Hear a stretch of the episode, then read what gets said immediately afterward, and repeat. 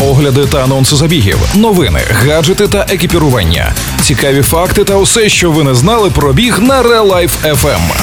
Подкаст Пейсмейкери. Побігли!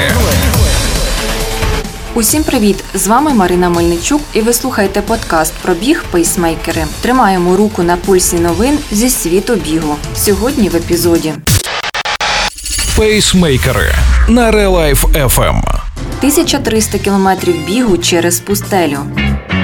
14 тисяч людей бігло в Валенції.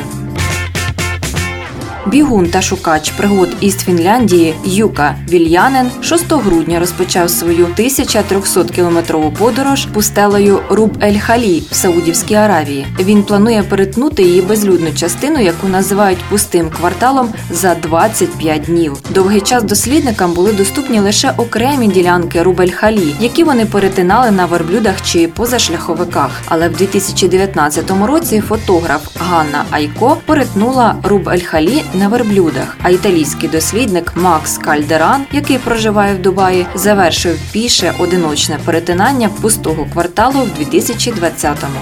Проте досі ніхто не перетинав пустельний квартал бігом, і 58-річний Юка планує зробити це. Він сказав, що недарма вибрав 6 грудня як дату початку своєї пригоди. Це фінський національний день.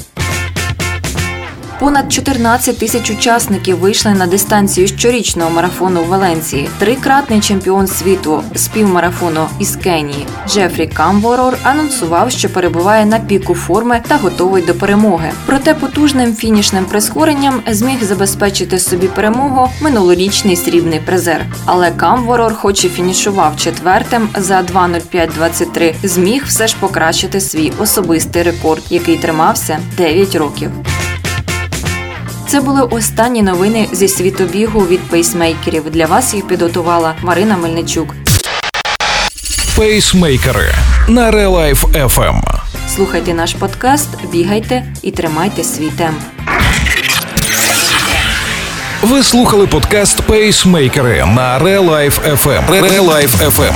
Щодня з понеділка по п'ятницю о 7.40 та 16.40. Починайте бігати і слухати нас.